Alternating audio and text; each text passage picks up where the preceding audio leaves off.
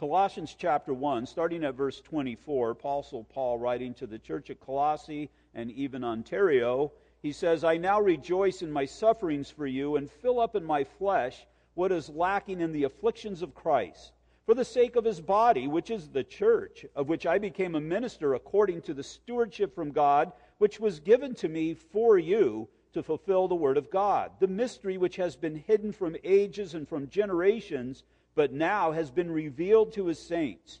To them God willed to make known what are the riches of the glory of his mystery among the Gentiles, which is Christ in you, the hope of glory. Him we preach, warning every man and teaching every man in all wisdom, that we may present every man perfect in Christ Jesus. To this end, I also labor, striving according to his working, which works in me mightily. Chapter 2, verse 1. For I want you to know what a great conflict I have for you and those in Laodicea, and for as many as have not seen my face in the flesh, that their hearts may be encouraged, being knit together in love, and attaining to, to all riches of the full assurance of understanding, to the knowledge of the mystery of God, both of the Father and of Christ in whom are hidden all the treasures of wisdom and knowledge.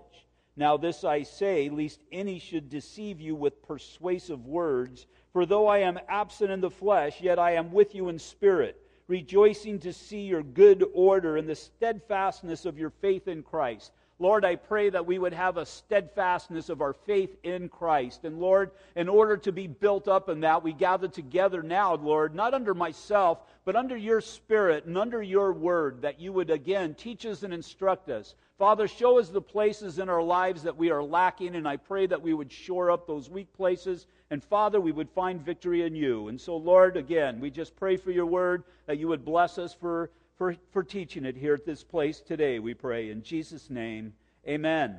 Go ahead and be seated. There's so much out there that calls itself a Christian ministry, but is not.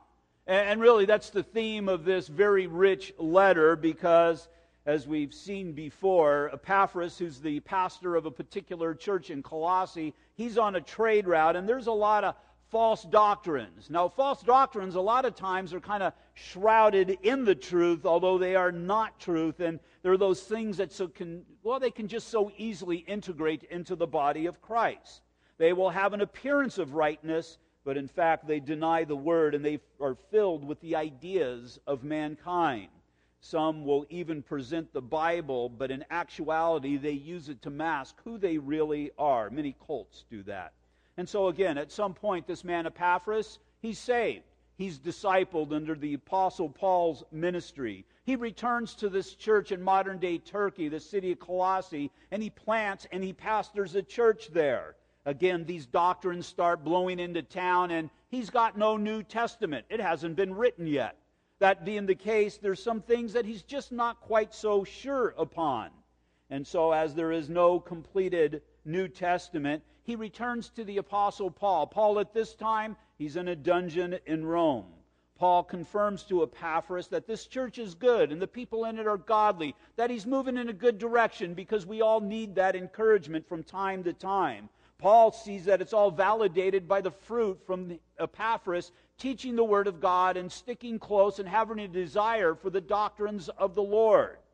Now, when it comes to the clarification of the doctrines that Paul taught Epaphras, Paul starts at the Lord Jesus Christ, and that's what we spent all last week looking at. Looking at the supremacy of Christ in creation and the supremacy of Christ in redemption. If it was not a big thing for Christ to see all that we see, even in ourselves, just simply through His Word, it's not a big thing for us to be redeemed, for us to be saved by the Word of God as well. In 1 Peter chapter 1, verses 18 through 19, it says, You were not redeemed with corruptible things like silver or gold from your aimless conduct received by tradition from your fathers, but with the precious blood of Christ as of a lamb without blemish and without spot. I can relate to that. I went to church every single Sunday for the most part all of my life. And I wasn't saved. I wasn't born again. At that time, I wouldn't well, I'd probably say I wasn't born again because that's what the Jesus freaks did, but I thought, well, I hoped that I could get into heaven. And really, what I was immersed in was the tradition of my fathers. Why did I go to church every Sunday? What a godly man. No, it was because my father made me go to church every Sunday. And then that habit just kind of became ingrained so that when I moved out of my father's house and I got married and had kids, we still went to that particular church. The reason being is it wasn't so much because I loved the Lord, I just didn't want to go to hell. And they told me I'd go to hell if I didn't go to church every Sunday. So I spent the greater majority of my spiritual life trying not to go to hell. Well, it's just a futile it, it, it's a futile job. It's a futile process apart from the Lord Jesus Christ. So, by the traditions of my fathers. Well, you see, he had such a godly father. Nah, he just went for the same reason, and his father before him, and his father before him. But then there was one day that I was washed clean because I heard the word of God and realized the power of the Holy Spirit. I was washed clean by the blood of Christ. I was redeemed simply because I heard the word of God and I submitted myself to the word of God, and God caused me to become that new creation in Christ. Now, entering into verse 24 in chapter 1, Paul wants his disciples to know that Jesus, he's also unsurpassed within the church unsurpassed within the body of Christ. And so, what we're going to look at this morning is some dynamics of a church in which Christ is preeminent. Because there's a lot of places out there that call themselves churches. If you open up the daily bulletin or local newspaper on Saturday morning, if it's still there, that they have the church section. And if you look under the church section, there's a bunch of what's are called to be churches listed there that in actuality, not all of them are really churches. And so the first thing, verse 24, and this is a very rich doctrine, and here's a lot of, a lot of times the, the reality between what is a church and what isn't a church, it splits right here because the apostle says, well, first thing, a church in which Christ is preeminent, it suffers. It suffers. If you raised your hand, there was about 10 people that raised their hand and accepted Christ last week. I forgot. I left that part out. I'm very sorry. But you are going to suffer. It's going to be a good suffering, but it will be a suffering nonetheless. Verse 24 Now I rejoice in my sufferings for you. Suffering, yeah, it'll involve your life because sufferings affect you, but it will be for the benefit of somebody else. It'll be for the glory of God, but for the growth of somebody else. I mean, if you're truly a born again believer, if you're truly dug into God's church, if it's truly a church, the people in it will have a heart to suffer. Now, suffer not so much persecutions, but one of the biggest sufferings that we have is just the dying to our flesh. And suffer in that and agonize in that day after day after day. At least we should be, rather than surrendering to that. Pastor Mike, that's not what Pastor Joel Osteen says. He's got a church of 16,000 people with multiple services. Who are you to say that? He says that I'll find comfort, that I will find blessings and even prosperity in the Christian life. Well, you will find comfort. You'll find that peace that surpasses understanding. That's the peace you'll have in the midst of suffering. Blessings, well, a lot of times God doesn't define blessings as we define blessings. Sometimes they're the really hard things in our lives. Prosperity, my prosperity is held up in Christ. My prosperity is in my salvation. It's not in my wallet, it's not in my bank account, because if that was a sure tell sign, I'm not saved. I'm not born again, and very few of us really are. Well, Joel Osteen is a false teacher just flat out, Joel Osteen is a false teacher. If you've ever watched him, he sounds real good, looks real good, a lot, lot better looking than I am, talks a lot better, very polished, very refined. Can you tell me one biblical thing that he has ever said? Just give me one biblical thing. And if you can't think of one biblical thing, go and watch him. And when he says one biblical thing, come back to me in about 30 years and let me know what that is. I got a little video. Some of you probably seen it on the internet or on Facebook. It's a video of actually, Joel's not speaking here, his wife. He's standing behind her agreeing with what she has to say. But what she got, she got from him. And then at the very end, pay attention because there's going to be some wise commentary on it. I just want to encourage every one of us to realize when we obey God, we're not doing it for God. I mean, that's one way to look at it. We're doing it for ourselves. Because God takes pleasure when we're happy. That's the thing that gives him the greatest joy this morning. So I want you to know this morning, just do good for your own self. Do good because God wants you to be happy. When you come to church, when you worship Him, you're not doing it for God, really. You're doing it for yourself because that's what makes God happy. Amen. That's the dumbest thing I've ever heard in my life.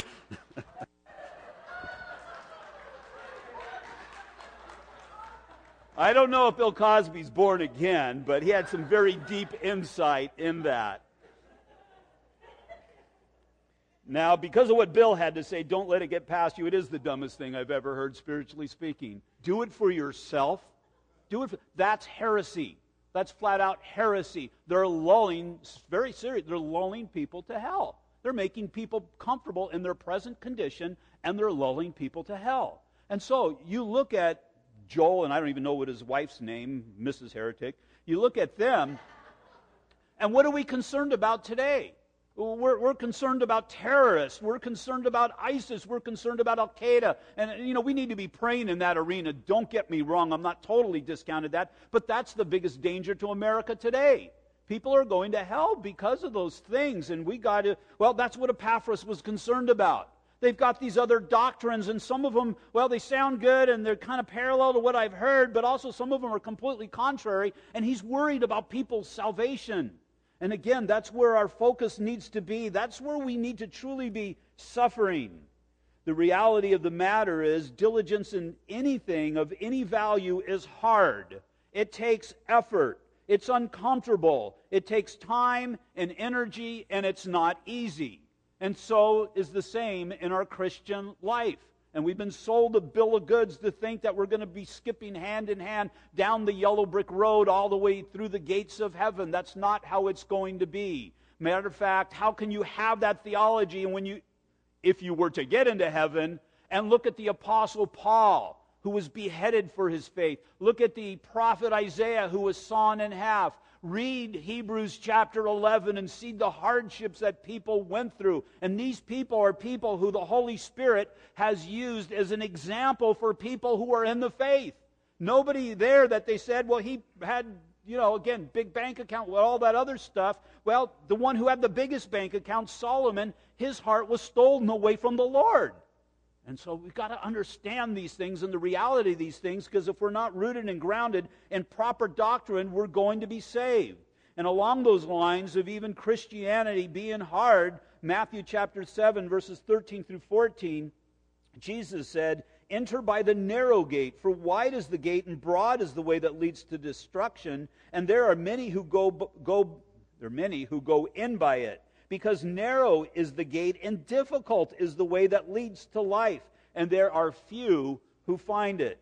Oswald Chambers said, If we are going to live as disciples of Jesus, we have to remember that all efforts of worth and excellence are difficult. The Christian life is gloriously difficult, but its difficulty does not make us faint and cave in, it stirs us up to overcome we appreciate the miraculous salvation of Jesus Christ, even to our uttermost for His highest, our best for His glory. It takes a tremendous amount of discipline to live the worthy and excellent life of a disciple of Jesus in the realities of life.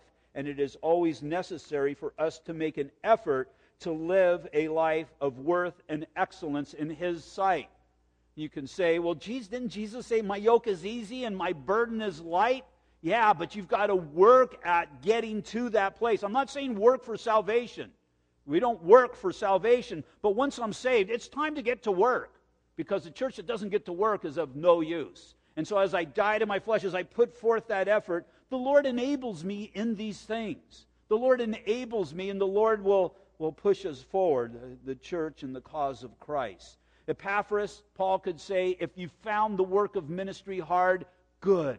It's supposed to be hard. Don't look at that as coming up against God's will. Understand that that proves that you are in God's will. Mom and dad, if it's hard raising a kid and you feel like you're failing, understand it's going to be like that. I can relate to that. If my kids died today, I believe all of my kids would enter into the kingdom of heaven. But nonetheless, it doesn't make it any easier. It didn't make it easier. There was times when, well, I just pulled my hair out. Let me ask you this, though, seriously. Have you ever suffered for somebody's salvation? And what I meant, die to yourself, die to your will, and die to your desires for the benefit of somebody else. And again, just about any parent who has godly aspirations for their child will be able to relate to that one. Secondly, when Christ is preeminent, the sphere of ministry is to be within the context of the church. I'm not saying the sphere of ministry is within the church, but within the context of the church. We saw a couple of weeks ago the Apostle Paul, before he realized his ministry, before he heard his calling in Acts chapter 13, verse 1, he was involved in the church that was at, that was at Antioch. He was involved in the midst of the body of Christ. He was serving in the body of Christ, and he just happened to be one of those whom the Holy Spirit says, Separate for me Paul and Barnabas for the work to which I have called them. There was going to be some that stayed behind and continued to flourish within the body of Christ. Paul and Barnabas were to flourish out on the mission field. Epaphras, a minister that in which a ministry in which Christ is, is preeminent in, you must be a servant of the gospel, you must be a servant of Christ, and you must be a servant of the church. Verses 24 and 25 now I rejoice in my sufferings for you and fill up my flesh what is lacking in the afflictions of Christ for the sake of his body, which is the church, of which I became a minister according to the stewardship from God, which was given to me for you to fulfill the word of God. And so, just as surely as Paul says that, that, that he was suffering for that body of Christ, for what is lacking, the afflictions of Christ, because of because these people, and, and Paul's just so concerned, especially in his jail cell, knowing that there's false doctrines. Knowing, if you would look, we're not going to turn there, but in Acts chapter 20, as he's saying his farewell to the elders at the church of Ephesus, he's telling these guys that savage wolves are going to rise up from amongst you. And he's not talking about their city or anything, he's talking from amongst the elders, the leaders of the church. And so, Paul, he's got a heart for the body of Christ because he understands the value of the body of Christ. He understands if the enemy is able to get a foothold within a church, it's going to defeat that church in its Christ ordained purposes. Church, a church is a gathering of God's people as an instrument by which Jesus Christ manifests himself, himself to the world. Keeping in mind what Paul previously wrote that it's Jesus who manifests is manifest the manifestation of God. So we got Jesus, the manifestation of God to the church, church, the manifestation of Jesus Christ to all of the world. And so I've got to take that. I've got to take that into the body of Christ, but I also got to take it out of the body of Christ, out into the world, into my home, and every relationship that I have. Why do we gather as a church? Why do we gather as a church? We gather as a church so that San Bernardino would know that God walks among them.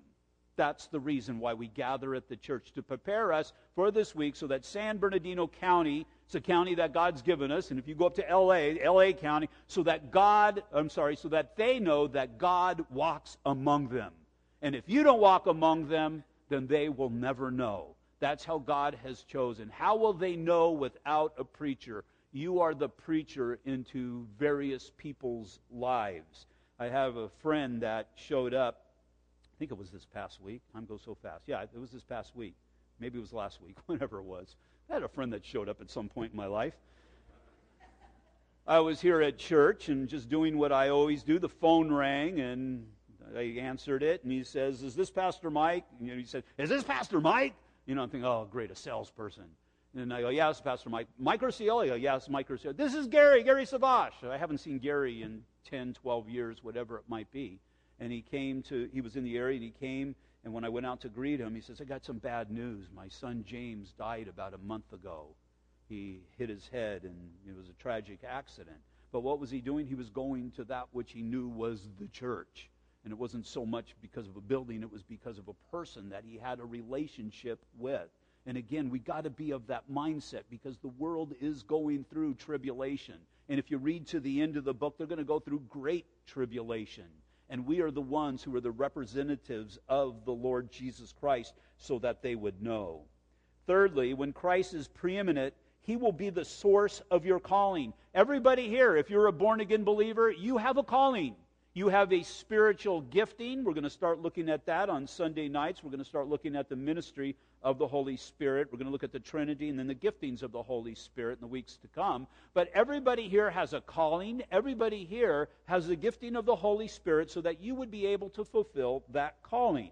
And so in verse 25, Paul says, Of which I became a minister according to the stewardship from God you know, steward is he who cares for the riches of his master. And so he's been, giving, been given stewardship of the church, which he understands as his master, which was given to me. He's been given that stewardship for you to fulfill the Word of God, to fulfill the Word of God and the purity of the Word of God. So the Lord made Paul a steward and these things were given to him for the body of Christ, that the Word of God would continue to go out and so that the Word of God would remain pure. And so, whatever it is that your calling is, you're partaking of that ministry even right now. Why? Because we're reading Paul's letter.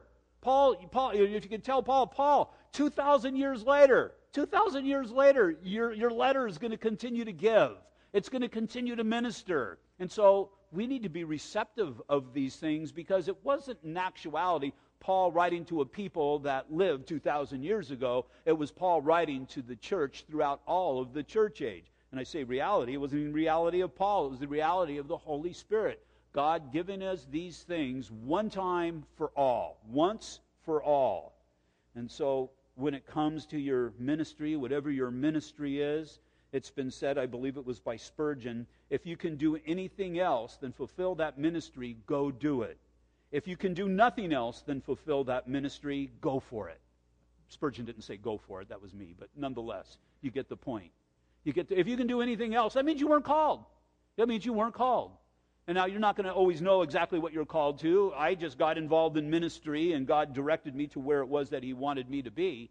But if you can do anything else, do it. But if you can do nothing else, then that's what you need to immerse your, yourself into. Again, whatever that calling from Christ or that Christ has placed upon your life look at fast forward a little bit colossians chapter 4 verse 17 and to archippus take heed to the ministry which you have received in the lord that you may fulfill it and then there was the prophet jeremiah. Prophet jeremiah was called. God said i called you from the womb and prepared you for this ministry. The problem with jeremiah is he was going to go out and, and do the ministry that god has called him to and he wasn't going to see anybody convert.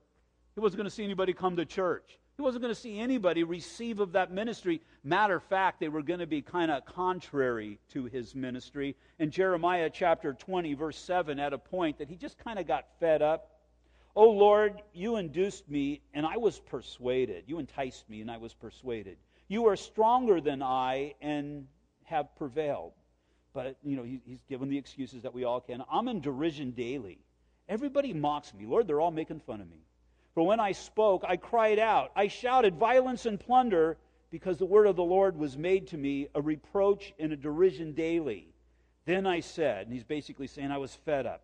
Then I said, I will not make mention of him, that's capital H, he's speaking of the Lord, nor speak any more in his name. But his word was in my heart like a burning fire, and it shut up my bones. He can't do anything else. He, he realized that. He couldn't do anything else but to fulfill the will of God in and through his life. And unfortunately, a lot of us in the body of Christ, we spend all of our time doing anything but. We don't want to suffer. We're, Americans, we're not good at really suffering unless somebody crashes a plane into a building or, or attacks Pearl Harbor or whatever it might be. But we're just not a people who are good at suffering. And because we do not suffer long, we allow these things to well, we have the mindset of Jeremiah, but we quench the fire that burns within our hearts. And it's not just to our detriment that we do these things, it's to the detriment of those whom God has called us to.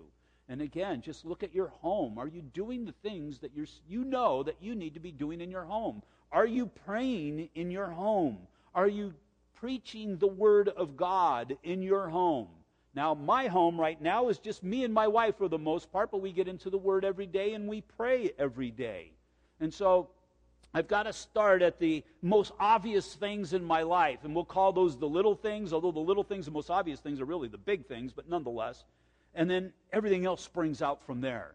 Because again, if these things are real, and if they're going to be real in our lives, if they're going to be real in our communities, they got to be things that we are diligent in.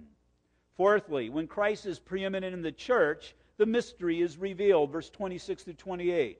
The mystery which has been hidden from the ages and from generations, but now has been revealed to his saints. To them God willed to make known what are the riches of his glory, of the mystery among the Gentiles, which is Christ in you, and the hope of glory. Him we preach, warning every man and teaching every man in all wisdom, that we may present every man perfect in Christ Jesus. The mystery in this context is something that was veiled in the Old Testament, but revealed in the New Testament through the Lord Jesus Christ. Old Testament uh, mysteries, for example, Messiah, salvation, grace, the church, and salvation to the Gentiles is what he's speaking of here. As far as the doctrines that are blowing through town at that particular point in history, at that particular time, in 2 Corinthians chapter 4, verse 3, it says, But even if our gospel is veiled, it is veiled to those who are perishing whose minds the God of this age has blinded, who do not believe, lest the light of the gospel of the glory of Christ, who is the image of God, should shine on them. For we do not preach ourselves, but Christ Jesus the Lord, and ourselves your bondservants for Christ's sake. For it is God who commanded light to shine out of darkness, who has shone in our hearts to give the light of the knowledge of the glory of God in the face of Jesus Christ. And so there are those who are deceived, and there are those who are deceivers. But we've got to, it's essential that we stay rooted and grounded in the Word of God. And again, not just here at church. It's just not for you to come and just to be an audience member, but a participant. A participant, again, through your calling, because all callings, they all accumulate in the giving of the Word of God somehow, some way. And again, making it an everyday part of your life, because the world out there, it's veiled to them. You know, so many times it's like, can't you see the reality? Don't you understand the things that are going on? Because you've experienced the things that were going on and it led to your salvation. And you see those people that, well, all things work together for the good and God's wanting to work this for the good, but, well, they're veiled. They don't know the Word of God. Or maybe they've rejected the Word of God. And so we continue. We continue and we don't stop. And it's hard. It's hard and it can be frustrating. We can so easily get in the flesh, but I got to die to the flesh and continue to work in the spirit again for the benefit of mankind. So, because Christ is supreme in creation, supreme in redemption, he is also supreme in the church.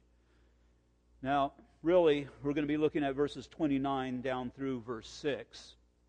It's really the reason that I backed up and went over these points. We kind of glossed over this stuff last week, and normally I would start in chapter 2, but I think there's a really important point here because we needed to look at those elements of ministry and the truth that is out there, but we also got to look at ourselves and our hearts and how we approach the work of ministry. The ministry is how we approach the church, the church that you attend, and how you approach what God has called you to. And again, starting forth in your personal life with your spouse, with your kids, with your various acquaintances, and so on and so forth. So, verse 29 To this end, I also labor, striving according to his working, which works in me mightily. For I want you to know what great conflict I have for you and those in Laodicea, and for as many as have not seen my face in the flesh, that their hearts may be encouraged, being knit together in love, and attaining to all the riches of the full assurance of the understanding,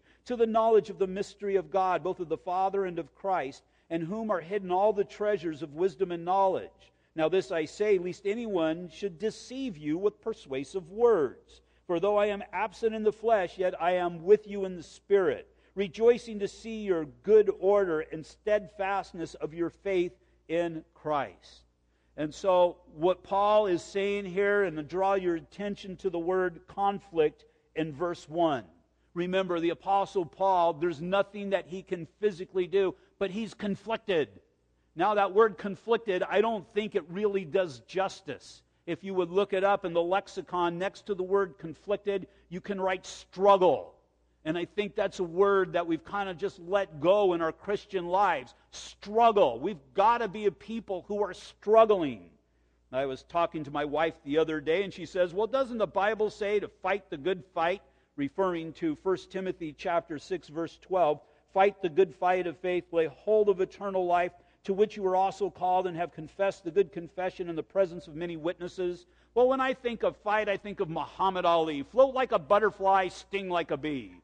But that's not always how it is in the Christian life. When you tell me to fight, I'm thinking of my physical exerting effort, and I'm thinking of beating up the devil. Well, I've been beaten up by the devil, but I've never beaten the devil. Matter of fact, it's not going to happen. When it says fight, next to that word, it's the same word, struggle. Struggle the good struggle. And that speaks volumes to me. Because when I'm thinking of struggle, it defines my effort in the Christian life such as it is a continuous action against a superior foe. And the idea is, and I've seen this in my life, sometimes we're pushing this way, sometimes he's pushing back that way. Sometimes I allow my flesh to get the best of me and he pushes one way, but then the Spirit, God convicts me and God enables me to push forward. And sometimes, well, it seems like what in the world's wrong with the church? And other times we're seeing revival going on. And that's the idea. It's just this continuous struggle. And we got to realize that's what the Christian life is. You're not going to beat up the devil, but you will struggle with him every single day. Struggle, struggle is what an infant does if you watch the steps of the maturity of an infant. The infant comes into this world by struggle. I've seen it. I, I can relate to the birthing process. I watched my wife. And then I remember when my grandchildren teaching them to roll over, and they kind of start trying to roll over, and they kind of get to they're teetering on their side. You're, come on, come on, come on. You want to go help them, but the thing about it is they need to do that struggle, and they're finally able to to to, to roll over, and then pulling themselves up. And you want to pull themselves up, but I guarantee if you start pulling them up, then you're going to be pulling them up all of their lives. You got to allow them to struggle. And then when it comes time to walk, even as they're walking, they're still struggling. They struggle as they fall over. But it's very important that an infant learns to struggle. Struggle is what a bodybuilder does, struggling against those weights because he desires to lift more in order to build himself up. And struggle is what a Christian is to do from the moment he gets up. We are to be struggling all of our day. Why? Because strength is in the struggle. There's strength in the struggle as you are struggling, God will strengthen you. If you're just sitting back, if you think you're beating somebody up, that's not going to happen. But God wants you to know the strength is in the struggle. Verse 1 again. For I want you to know what great conflict or what great struggle I have for you and those in Laodicea, and for as many as have not seen my face, my face in the flesh. Why is Paul struggling? Where is Paul struggling? For whom is Paul struggling? And most importantly, how is Paul struggling? Why? Because again, he's in that cell. This man who has written so much doctrine, and there's false doctrine out there. And it's going across the land. It's on the internet. It's on YouTube. It's everywhere. Although Paul didn't know what internet YouTube was at the time, but nonetheless, it's still going through like wildfire, and it has even infiltrated the church. Where? Big part of the struggle is because Colossians, again, is one of the uh, prison epistles. Paul, Paul wasn't in an ivory tower. He did not live in plush surroundings or on easy street. Paul was never about jacuzzi Christianity he struggled in chains. Although he did not struggle against the chains, but as he was struggling, he was struggling in chains. He was struggling in chains literally as he was taken prisoner, but also the chains of Christ because he understood and knew the doctrine of suffering, and he was to struggle and continue to struggle the good struggle. That word is where we get the word, our word for agonize, agonization. And I think the best definition, because you can take that same word and go back to Jesus in the Garden of Gethsemane, was Jesus fighting there? He wasn't beating up the devil there. What was Jesus doing there? He was struggling there. He was struggling to such a degree that he was sweating blood.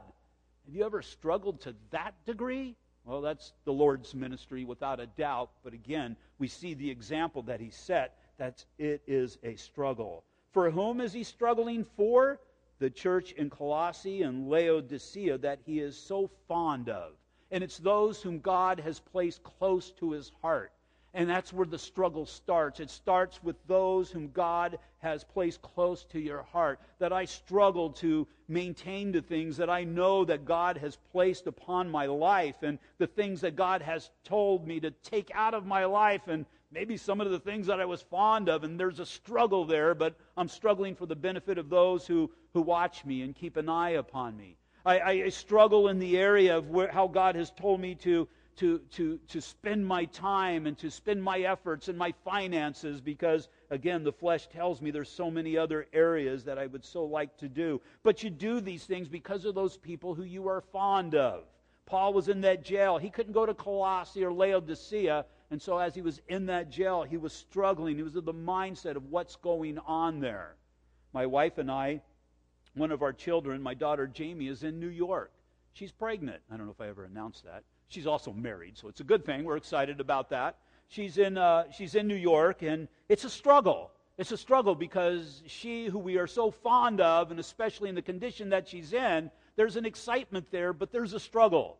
I had a struggle with my wife to keep her jumping on the airplane, but there's a struggle because the one who we're so fond of is so far away and we're concerned. I mean, she's not in a bad situation by any stretch of the imagination, but we're just so concerned. So note the verbiage that the Apostle Paul uses. Now I want you to know what great conflict I have for you and those in Laodicea, and for as many who has not seen my face in the flesh. That would be you. That would be Calvary Chapel, Ontario and their hearts, that their hearts may be encouraged. And this is why he's struggling for them, that their hearts may be encouraged, being knit together in love, and attaining to all the riches of the full, uh, full assurance of the understanding of the knowledge of the mystery of God, both of the Father and of Christ, in whom are hidden all the treasures of wisdom and knowledge. He's struggling that they would maintain proper doctrine. That you would keep your nose planted and rooted within God's Word and not veer, veer from it to the right or to the left, but as Joshua was told, that straight line.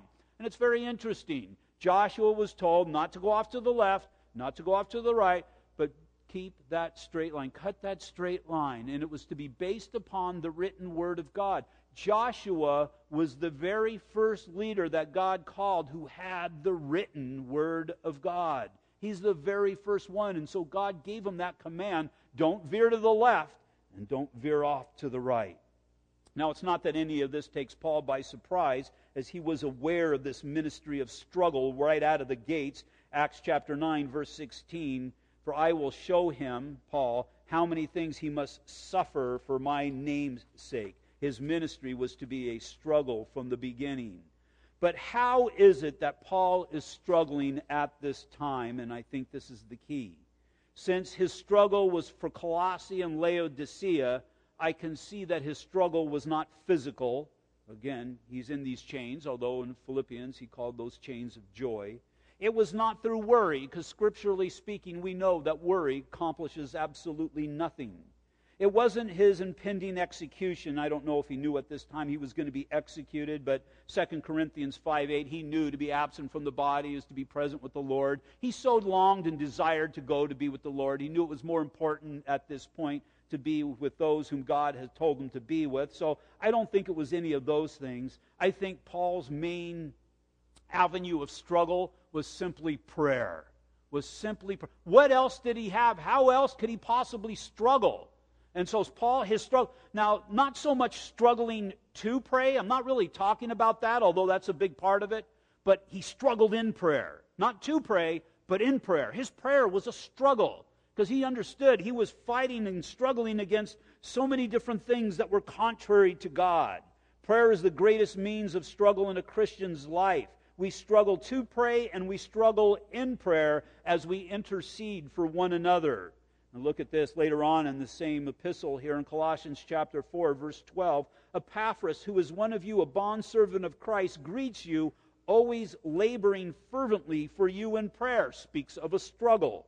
Romans 15:30 Now I beg you brethren through the Lord Jesus Christ and through the love of the Spirit that you strive together you strive together with me in prayers to God speaks of a struggle again not struggle to pray but that is the first thing you need to overcome but that's what prayer is we're struggling we're struggling with so many different areas of our lives we struggle in prayer against the world because Well, that should be pretty obvious. What did the world do? The world continuously is trying to push prayer out of our society. But there's a struggle there. Now, that struggle isn't just to be a physical one, voting booth and so on and so forth. It's to be a spiritual one. We are to be struggling in prayer.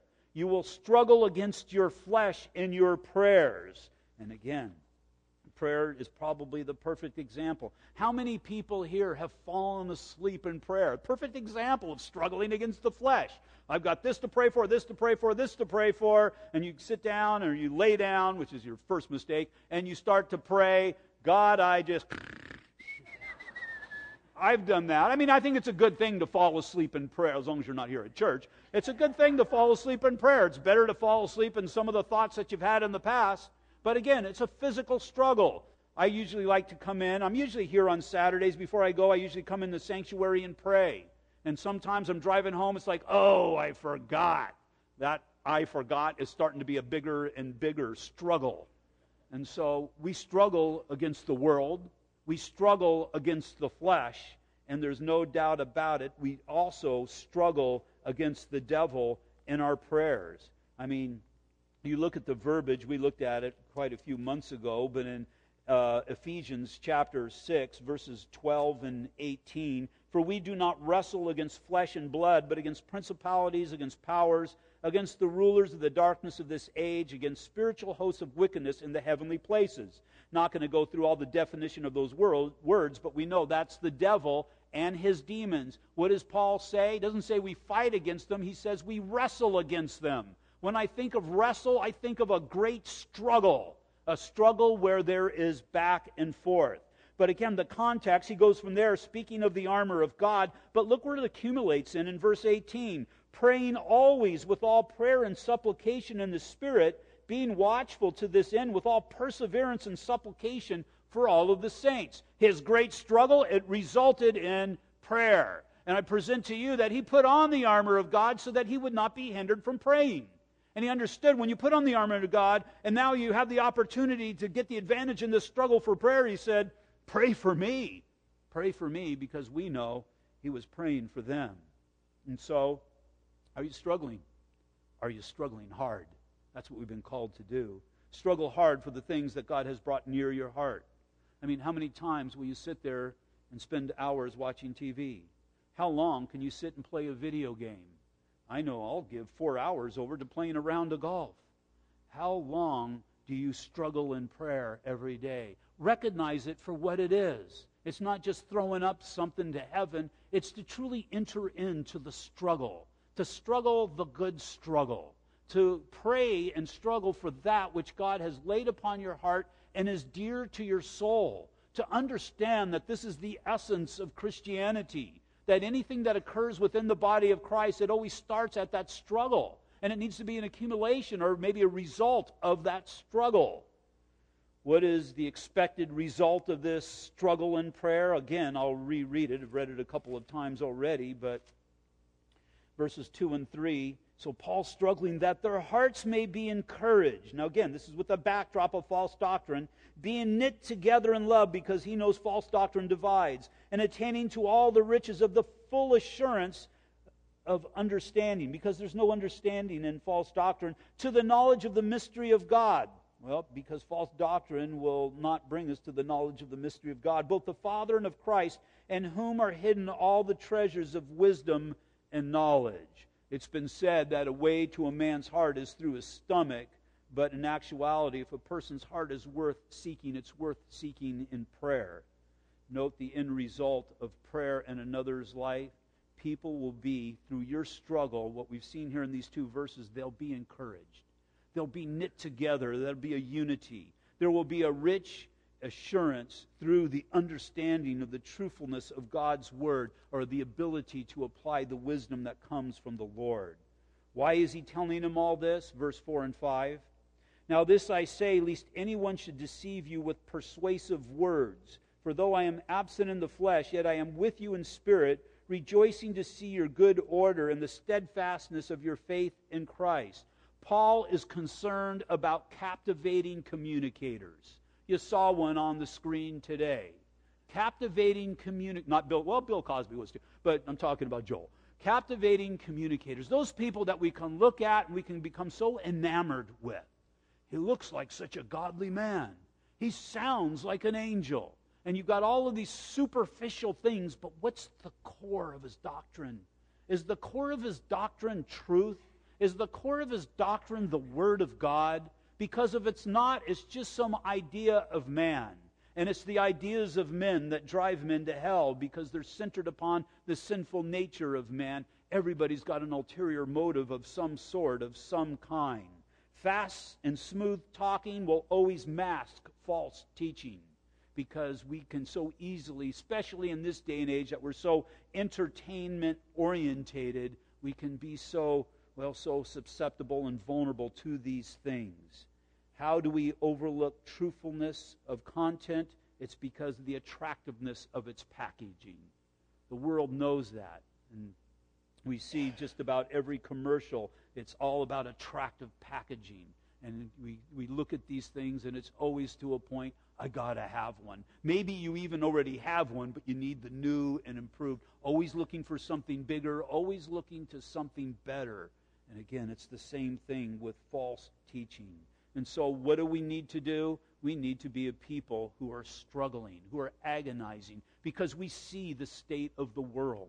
We see that this world is completely contrary to God. We see that the false teachers, they're out there and they're gathering people unto themselves. We know the truth. We've got the Word of God.